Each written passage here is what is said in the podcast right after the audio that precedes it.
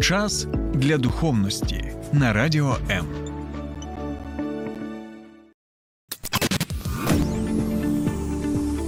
Біблія під іншим кутом. Програма сторінками Біблії з пастором Сергієм Наколом. Вітаю, друзі! Христос народився, славімо Його. Як ми і співаємо.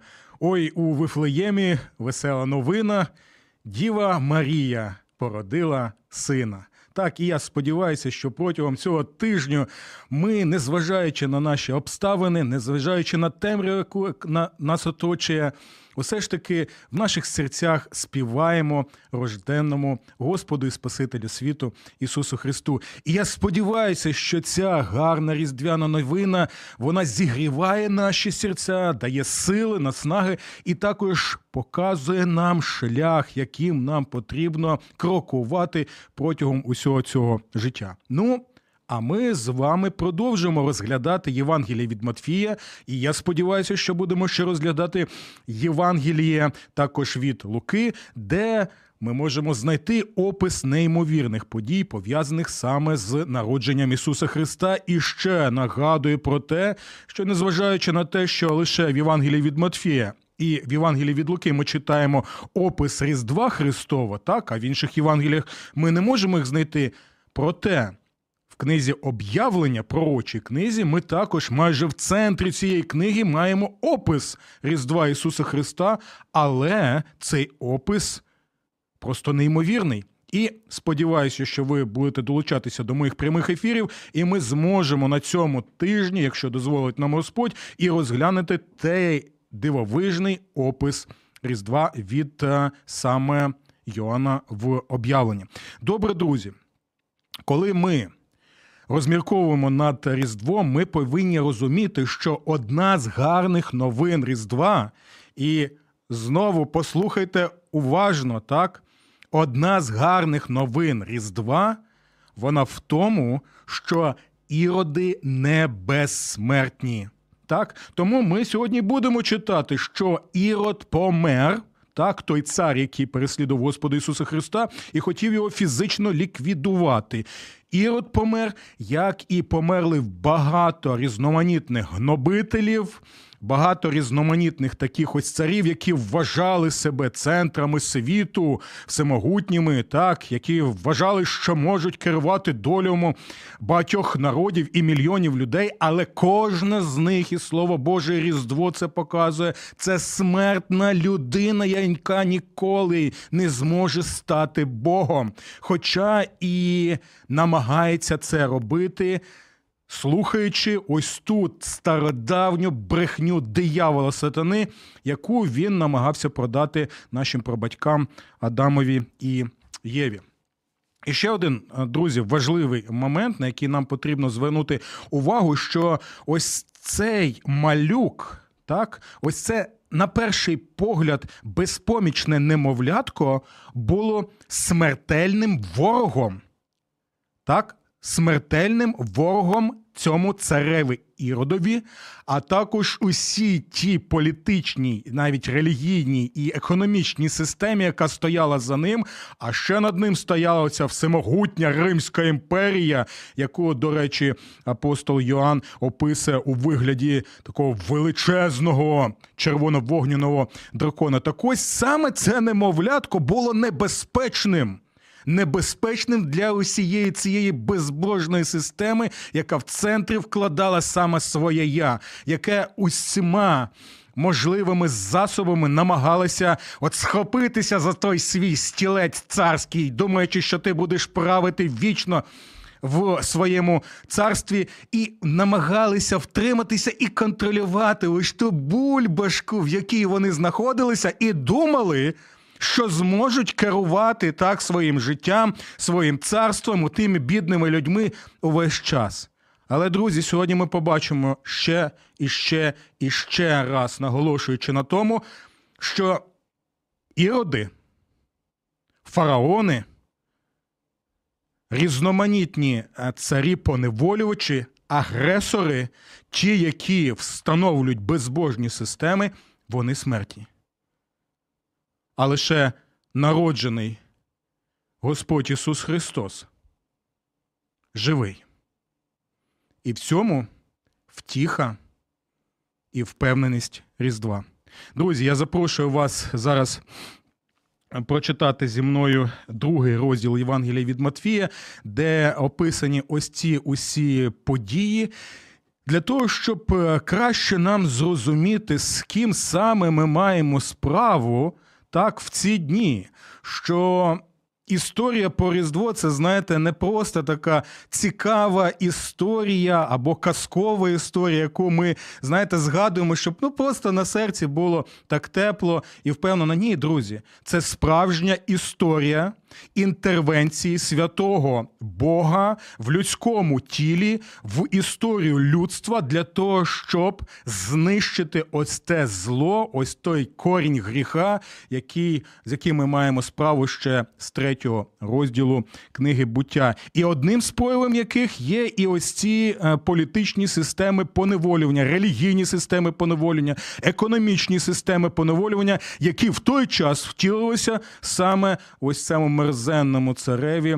Якого звали Ірод, і навіть зараз ми використовуємо його ім'я так е, для того, щоб казати, ах, який ж ти Ірод, саме згадуючи про того царя. Добре, давайте прочитаємо, бо нам ще потрібно розглянути питання стосовно мудреців, які зі сходу прийшли, щоб вклонитися Ісусові Христові, на відміну від тих, які вважалося, повинні були це зробити першими. Добре, другий розділ Євангелія від Матфія. Коли ж Ісус народився у Вифлеємі юдейському за днів царя Ірода, то до Єрусалима прийшли зі сходу мудреці і запитуючи, а де ж цар юдейський, який народився? Бо ми побачили його зорю на сході і прийшли поклонитися йому. Почувши це, цар Ірод занепокоївся. Знаєте, такий жим-жим почався у нього, як і у багатьох, так? Царків або царів, які бачать, що під ними вже хитається ось той престол, який вони собі створили. Щось це нагадує. Так, коли людина, яка при владі, яка навіть веде а, війну проти України, також намагається втриматися за свій тілець і думає, що буде безсмертним, але нагадує знову і знову. Ти не безсмертний, і ти будеш стояти голий, босий, без своїх мільярдів, без своєї влади, без своїх міньйонів. Ти будеш стояти перед творцем. Це стовідсоткова гарантія, яке нам показує Різдво. Почувши це, царівод занепокоївся з ним і весь Єрусалим. Тож, зібравши всіх первосвящеників і книжників народу, він випитував у них, де б мав народитися Христос. Вони ж сказали йому, і тут вони посилаються на те пророцтво, яке ми з вами розглядали з книги про Каміхея, у Віфлеємі юдейському, так написано пророком. І ти, Віфлеєме, землі Юдино, нічим не менший серед інших володінь Юди, бо з тебе вийде вождь, який пастиме народ мій Ізраїля. Тобто мова йде про фігуру царя з роду Давидово згідно Божої обіцянці, яку він дав Давидові, коли укладав з ними непорушний завіт. Добре. Тоді Ірод, таємно прикликавши мудреців, вивідав у них про час, коли з'явилася зоря, і, пославши їх до Вифлеєма, сказав: Ідіть і докладно розповідайте про дитя, коли ж знайдете, сповістіть мене, щоб і я пішов та поклонився йому. Яке ж ти брехло? Яке ж те брехло? Бо ми чудово знаємо, що це була лицемірна така. Істота, яка не не бажала вклонятися Господу Ісусу Христу, а просто використовувала так ось такі слова для того, щоб вивідати, де ж він, і далі фізично ліквідувати, як ми читаємо далі. Вислухавши царя, вони пішли, і ось зоря, яку побачили на сході, йшла перед ними, доки не зупинилася над місцем, де було дитя. Побачивши зорю, вони зраділи дуже великою радістю. І, увійшовши в дім, побачили дитя з його матір'ю Марією. Впавши на коліна, вони поклонилися йому. Зверніть увагу, вони поклонилися не Марії, а вони поклонилися саме Господу Ісусу Христу. Це доволі актуальний момент, також і в наші часи, так коли, е, на жаль, більше уваги приділяється чомусь благословенній Марії Діви, яку ми шануємо, звичайно, так, яку ми поважаємо, яку ми, як і слово Боже каже, прославляємо, так, але в той же час ми бачимо, що ці мудреці вони вклонилися саме Спасителю світа, Господу Ісусу Христу, цареві з рода Давидова. І, відкривши свої скарбниці, піднесли йому дари золото, ладан та миро. Та, одержавши у вісні застереження не повертатися до Ірода, вони вирушили іншою дорогою до своєї країни. Коли вони відійшли, то Господній Янгол з'явився у вісні Йосипові і сказав: Вставай, візьми дитя та його матір і втікай до Єгипту. От бачите, що навіть сім'я Господа Ісуса Христа, вона і- він з Пупінка, можна так сказати, були сім'єю політично-релігійних біженців, так яких хотіли ліквідувати і стратити для того, щоб анулювати ту небезпеку, яку складав собою сам ось цей малючок, Господь наш Ісус Христос. Ви бачите, як ось ця система пітьми з самого початку намагалася знищити Ісуса Христа. І сім'я, його сім'я, друзі, це такий актуальний момент. Вона розділяє долю багатьох біженців, які втікають так з зони бойових дій, або втікають саме тому, що їх переслідують. Так, мова не йде про тих, які просто втекли, використовуючи можливості, так і для того, щоб просто гарне життя там знайти і свої якісь е, інтереси переслідувати в тих країнах, в яких вони знаходяться. І, на жаль, також є багато таких у нас випадків. Втікай до Єгипту, будь там, доки я тобі не скажу, бо Ірод буде розшукувати дитя, щоб е, убити його. Тож, вставши, він узяв уночі дитя та його матір і вирушив до Єгипту. І був там, поки не помер Ірод. Ось ці слова. Доки не помер Ірод. Цьому Іродові Господь за своїм проведінням надав якийсь час, і ми не можемо зрозуміти, чому саме так усе це відбувається. Ми можемо запитувати, Господи, а навіщо ти вже давав взагалі можливості ось цьому Іроду? Це ми зараз не знаємо, але ми бачимо наступне: приходить час, коли Ірод помирає, бо Ірод смертна істота, і кожна істота, яка при владі, і думає, що вона всемогутня, знову і на знову в Різдво. І протягом свого часу повинен пам'ятати, що ти смертна людина, і тобі потрібно буде, хочеш ти не хочеш стояти перед святим праведним Богом судеє, царем Ісусом Христом, який править жалізним залізним а, жезлом, як каже нам другий пророчий псалом, і він покладе усіх ворогів під ноги свої. Подобається вам це або не подобається. І так, так, оцей всемогутній цар, царство якого. Бажаєте ви не бажаєте, буде поширитися по всій землі. Це і є той народжений малючок, Господь Ісус Христос, який є дійсно ворогом, смертельно небезпечним ворогом для усіх цих систем. Тоді Ірод, побачивши, що мудреці поглузували з нього, дуже розлютився і послав повбивати всіх дітей які були в Віфлеємі та в усіх його околицях від двох років і менше, за часом, про який вивідав у мудреців. Таким чином збулося сказане пророком Єремію, який говорив: у рамі чути крик, плаче ридання і велике голосіння. Це Рахиль оплакує своїх дітей і не хоче втішитися, бо їх немає. І коли помер Ірод, Господній ангел з'явився в вісні Йосипові в Єгипті і промовив: Вставай, бери дитя та його матір, іди в землю ізраїльську, бо повмирали ті, хто шукав душі дитяти, бо повмирали не лише Ірод, а всі ті посіпаки, міньйони, які також складали усю цю систему складу поневолювання, знищення, так і також пригноблення.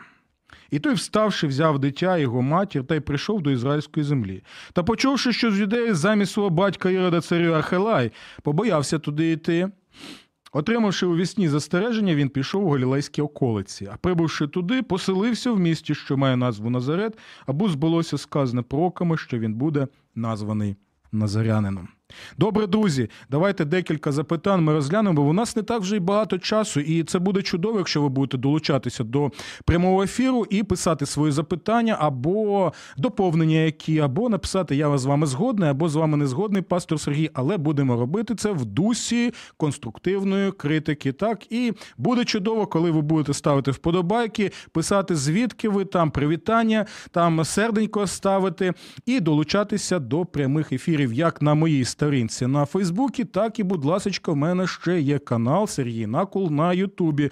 Ласкаво просимо, підписуйтесь і отримуйте нові сповіщення і долучайтеся також до обговорення. Ну а якщо ви. Е, В Києві Київській області у вас є чудова можливість також налаштувати свої радіоприймачі на хвилю 89 і 4 FM і слухати як програму сторінками Біблії з 12 години з понеділка по п'ятниці щотижня, так і слухати програми неймовірних моїх колег з Радіо М. Добре. Тепер запитання: хто ж ці е, мудреці? Бо багато людей звертаються до мене і е, щороку цікавляться, так хто ж ці люди і як вони взагалі могли дізнатися про ось цю, як тут в перекладі зорю або зірку Господа Ісуса Христа. Грецькою мовою це мудрецю тут. Перекладено, але грецькою мовою це магої. І ми знаємо, що в нашій мові є слово навіть маг. Так, вони були магами або тими людьми, які е, на той час, ну можна було сказати, були такими прото, прото, прото науковцями. Так, але це знову я кажу доволі обережно, бо науковці в тому сенсі, який ми знаємо, вони лише з'явилися лише наприкінці 19 століття, там і вже 20 столітті. Але у той же час це було були досліджувачі так е, неба. Вони е, слідкували за зірками, так вони підрахунки якісь робили і якусь гарну справу робили. Але в той же час не потрібно думати, що це були е, суто, знаєте, такі науковці з сучасним розумінням, бо все це було пов'язане саме і з поклонінням, так, з поклонінням зіркам, з поклонінням сонцю, поклонінню місяцю. Так, те, що ми, наприклад, бачимо навіть в першому розділі буття, так, коли є опис там, що Бог створив сонце, сонце, місяць, зірки. Це не просто так, так вказано, бо люди вклонялися сонцеві, місяцю, зіркам, а тут Мойсей пише: друзі, ге, ні. Вони все лише створені об'єкти, і вони створені живим творцем. Так ось ці люди вони перебували отам на сході, як ми бачимо. І е, дивіться, це важливий момент, на який нам потрібно звернути увагу, що.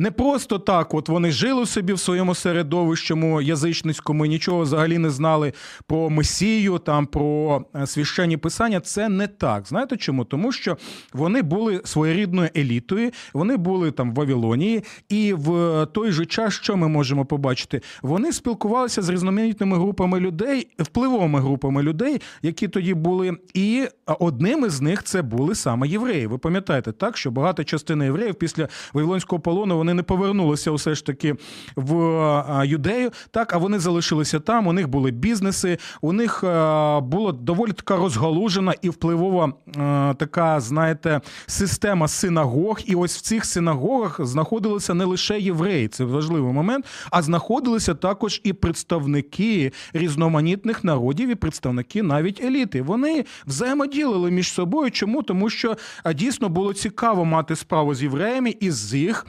священними писаннями, бо ці священні писання були доволі такі унікальні. І от, спілкуючися з євреями в синагогах в той час, вони дізнавалися, наприклад, про е, те. Що провокував, хотів він цього не хотів, але провокував один цікавий е, пророк. Його звали Валам, як ви знаєте. Його йому дали хабара для того, що він прокляв народ ізраїльський. Там цікава ситуація, що Бог зробив так, що цей Валам він а, хочеш не хочеш, але він почав провокувати благословення на народ ізраїльський, так бо так захотів Бог. І, і навіть ті, хто дав йому хабара, кажуть: слухай, друже, ми ж тобі заплатили. Е, грошенята для чого? Для того, щоб ти що, благословав? Він каже, а що я зроблю, якщо Бог мені сказав, щоб я благословляв. Так, так от там у Валаама цього ще за тисячі років до Різдва Господа Ісуса Христа. Ми читаємо е, наступне. Так, це у нас 24 розділ. Е, книга чисел. А, от 17 вірш. Я бачу його, але не тепер. Послухайте уважно, це Валам пророкує. Я бачу його, але не тепер. Дивлюся на нього, але він не близько. Зійде зірка від Якова. Почули ці слова? Зійде зірка від Якова, тобто від народу ізраїльського, і повстане берло з Ізраїля або могутність з Ізраїля, і розіб'є скроні Моава. Моав це образ такий був взагалі ворогів Божого народу і ворогів самого Бога. І час від часу цей народ згадується як символ, так і він розгромить усіх нащадків Сифа, тобто усіх ворогів, які а усе роблять для того, щоб царство Боже не поширювалося. Так, це одне пророцтво з книги чисел про зірку, так, е, Господа Ісуса Христа. А, а також було ще, друзі, пам'ятайте про це, було ще. Просто в книзі Ісаї, і книгу Ісаї доволі часто читали в синагогах, тому ось ці магої, ось ці мудреці, вони, я впевнений, чули ці слова. Що ми там читаємо? Устай, засяй Єрусалима, це 60 розділ. Бо зійшло твоє світло, і слава Господня осяяла тебе, бо темрява покриває землю, і по. І морок народи, а над тобою засяяв Господь, і його слава осяяла тебе.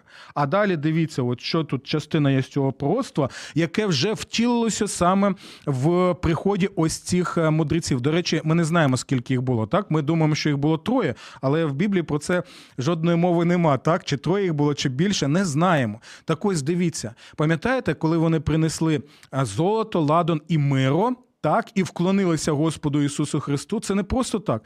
Це було вже початок так дії пророцтва, яке ми бачимо в 60-му розділі Ісаї. Слухайте уважно далі, коли пов'язана вона з цим світлом над Єрусалимом, з надією, яка є не лише для народу ізраїльського, а для всього людства, для усіх народів і для цих представників народу Сходу, так які перші прийшли. Не народ Божий, який очікував Ісуса, прийшов, щоб вклонитися, а ті з далекого, з далекого сходу прийшли, долаючи стільки кілометрів, тисячі кілометрів, і вийшовши зі своєї зони комфорту, так у той же час, як ем, цар Ірод, він хотів зберегти свою зону комфорту, але ми знаємо, який був його. Кінець. Тому слухайте: каравани верблюдів вкриють твою землю, молоді верблюди від Мідіяна і Єфи, і прийдуть вони з Шеви, і слухайте уважно, везучи золото і ладан, і сповіщаючи Господню славу. І ось коли прийшли ці мудреці, ми вже бачимо, коли вони приносять золото, ладан, миро, вони вклоняються Ісусу Христу, вони вже провіщають Божу славу, яка втілилася саме в цій зірці. Просто неймовірні а, у нас тут е, описані так е, події. І ми бачимо, що. У нас є декілька коментарів, і дякую, що ви з нами. Що ви можете долучатися до нас. Ліна пише: так, це вітання вам з Німеч... нам з Німеччини. Дякую вам за це служіння. Вітаю з Різдвом Христовим. Слава Господу Ісусу Христу. Амінь. Амінь. І ще раз амінь. І дякую за те, що з нами і нас підтримуєте. Оля Кузів пише: Христос народився. Слава нашому Господу і царю. Я на 100% з вами згодний, тому що нагадую, іроді смертний, а народжений Господь Ісус Христос, який пройшов смерть, воскрес із мертвих, він живий на віки віків. Тому вибір за нами, з ким бути з іродами цього світу, без які смертні, чи з безсмертним Спасителем світу Господу Ісусу Христу. Добре, друзі, давайте тоді читаємо ми далі. Якщо у вас є запитання стосовно цих ще магої, так, будь ласка, ви можете написати, бо часу не так вже і багато, і взагалі в своїх програмах я лише маленьку частинку можу поясняти того тих скарбів.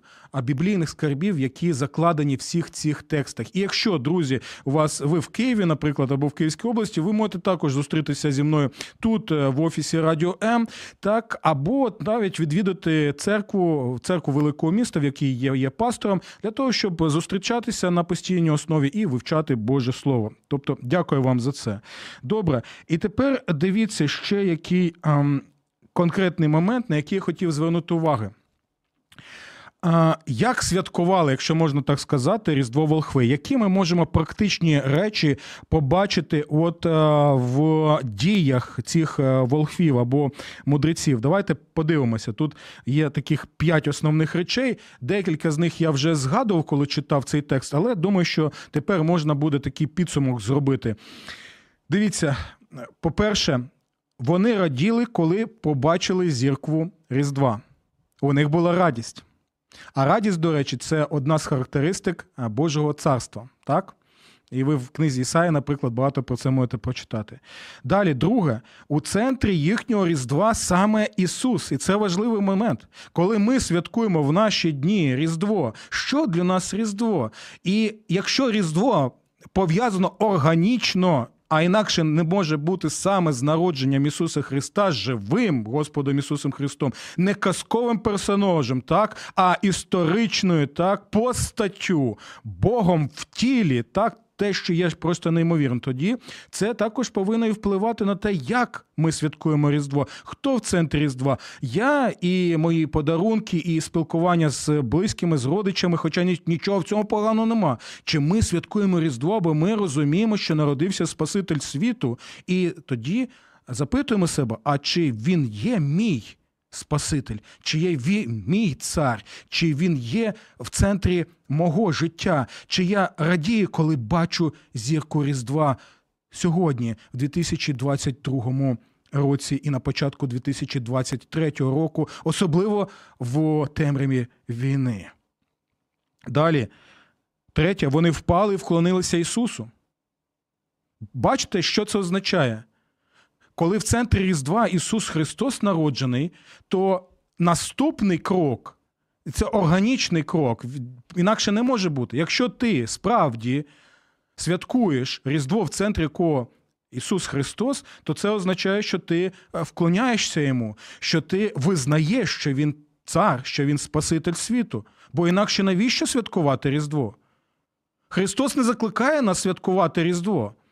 Христос не закликає нас святкувати Різдво просто заради Різдва і гарного настрою, хоча нічого поганого в гарному настрої, звичайно, нема. Але святкування Різдва це коли ти вклоняєшся Ісусові Христові, коли ти визнаєш, що Він цар і Спаситель твій, що Він викупив тебе від твоїх гріхів, що Він робив тебе новою людиною, що у тебе є бажання що? Слідувати за ним, втілювати його в своєму житті тут і зараз. Далі, четверте, вони принесли подарунки не один одному, а Ісусові. Так, ми можемо побачити, який я подарунок а, вдячності можу принести в цьому році Господу Ісусу Христові. Чи може це бути подарунок вдячності за те, що Він зробив для мене, як Він підтримує мене, чи я згадую усі ті події в своєму житті, коли Господь показував, як скільки він вірний? Чи робимо ми це? І П'яте. Це таке розмірковування у святкуванні Різдва для них головне питання не як нам провести весело час, хоча нічого поганого в цьому немає, як я вже згадував раніше, а спілкуючись одним з одним. Але, і слухайте уважно, у святкуванні Різдва для них головне питання, де народився цар? Де цей цар? Чи ми запитуємо в своєму житті, де цей цар, щоб я міг зустрітися з ним, Господь Ісус Христос, щоб вклонитися йому? Так, щоб сказати, так, я хочу слідувати за тобою, так, я хочу, щоб ти простив мені всі свої, всі мої гріхи і провини, так? Бо я бачу, що відбувається в цьому світі як наслідок наших колективних і особистих гріхів. І ось ця війна це також прояв, це прояв сучасності. На жаль, величезний жаль саме гріховної природи людини, коли людина, яка захоплює владу, майже абсолютну владу, так починає втілювати абсолютне зло, абсолютний гріх з наслідками для мільйонів і мільйонів людей. Як ми святкуємо Різдво в цей час? Що ми можемо згадати в цей час і як звернутися до Господа Ісуса Христа? Ну і далі, друзі, ми можемо побачити наступне. От я бачу, що. Тарас Брячок ще долучається до нашого обговорення. Мир вам, мирі вам, Тарас, або м на івриті шалом вам, так, або грецькою ерене. Ангели співали про мир на землі. Якщо можна, глибину цього. Дякую. В старогрецькому новому завіті там написано, що цей мир в людях благовоління. Дякую вам, Таряса. Ми, якщо все буде добре, завтра будемо е- розглядати Євангелія від Луки, і тоді я вже буду намагатися краще свою думку пояснити стосовно цього тексту. Але те, що ви написали, я з вами е, згодний. Але, але, але для того, щоб це було набагато краще, ми вже тоді, Господь дозволить, розглянемо з вами цей текст вже завтра. Дякую вам за це слушне і цікаве запитання. Ну і дивіться, знову наприкінці я хочу звернути нашу увагу на те, про що я говорив з самого початку нашої програми стосовно Ірода і компанії. Так, дивіться. Одна з гарних новин Різдва, про яке ми читаємо в Євангелії від Матфія, вона саме в тому, що іроди не безсмертні, а смертні. Вони помирають, незважаючи на те, що вони такі страшні речі роблять. Бо пам'ятаєте, що Ірод знищив не лише немовляток Віфлеємі, так а він ще знищував членів своєї сім'ї заради своєї влади. Він знищував фізично ліквідував навіть своїх синів. І там був навіть вираз такий, якщо не помиляюся, це юдейський історик Йосип Флавій він про це писав, що люди казали, що краще бути е, свинею. Так, свинею у дворі Ірода, ніж його сином. Ось така це була доволі а, небезпечна людина. І ми можемо побачити, що трапляється, коли влада псує людину, а абсолютна влада, хоча в нього не була абсолютна влада, але в своєму царстві можна сказати, що абсолютна, абсолютна влада тоді псує абсолютно, і ми можемо бачити, які наслідки. І, до речі, ось це важливий момент, на який я хотів звернути вашу увагу, що е, Різдво воно пов'язане саме з переслідуванням.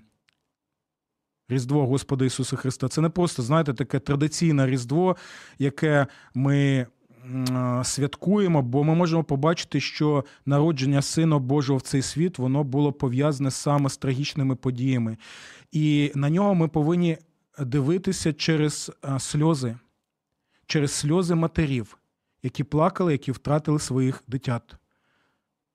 І ми можемо запитати, Господи, чому? Чому? Чому цього трапилось? Навіщо ти дозволив це, Господи?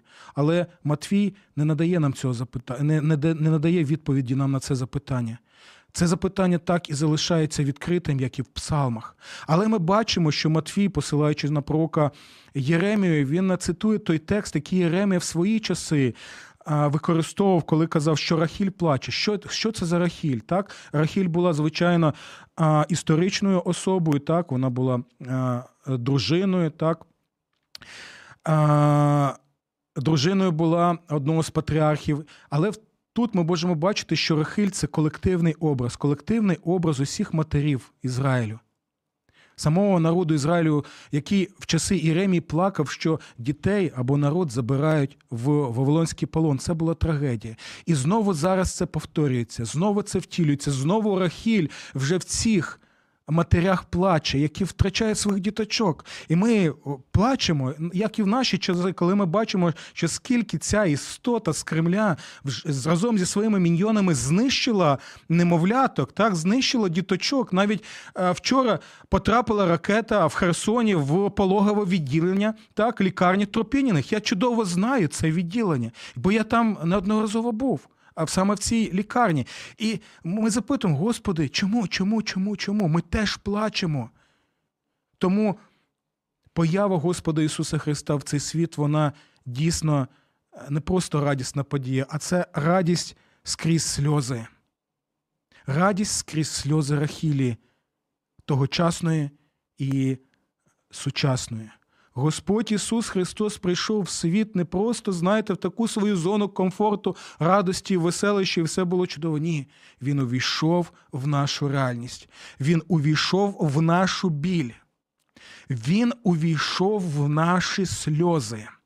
Він увійшов в наші запитання, на які нема відповіді.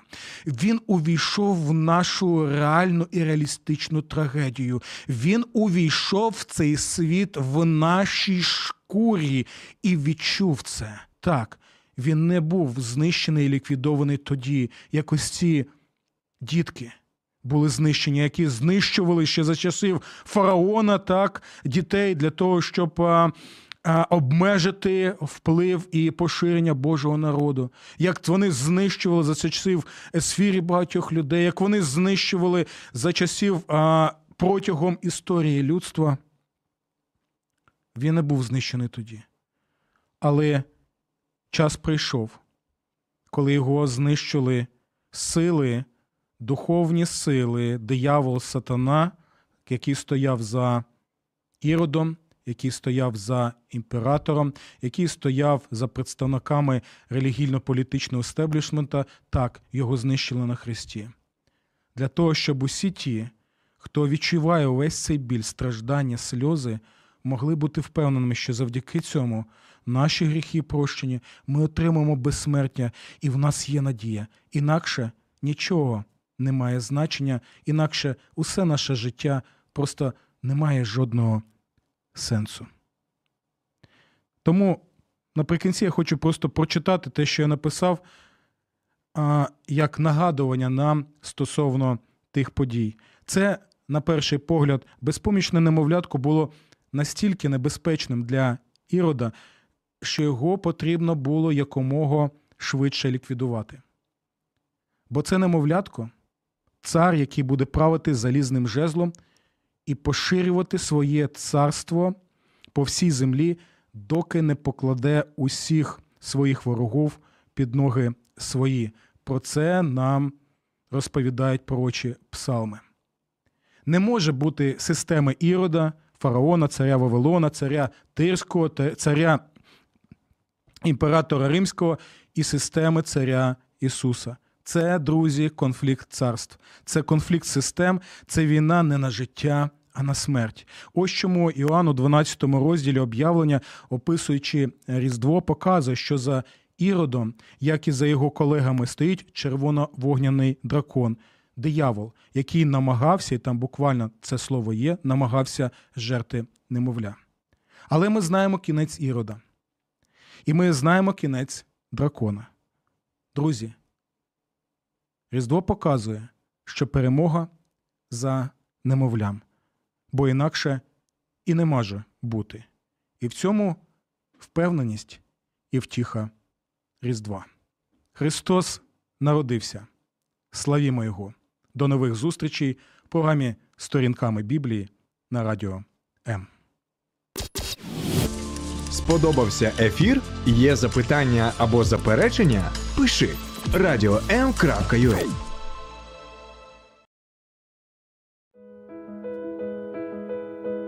У світі де все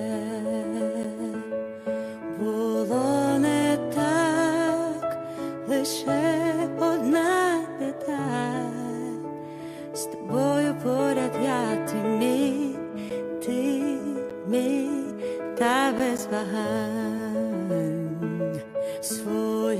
je t'aime.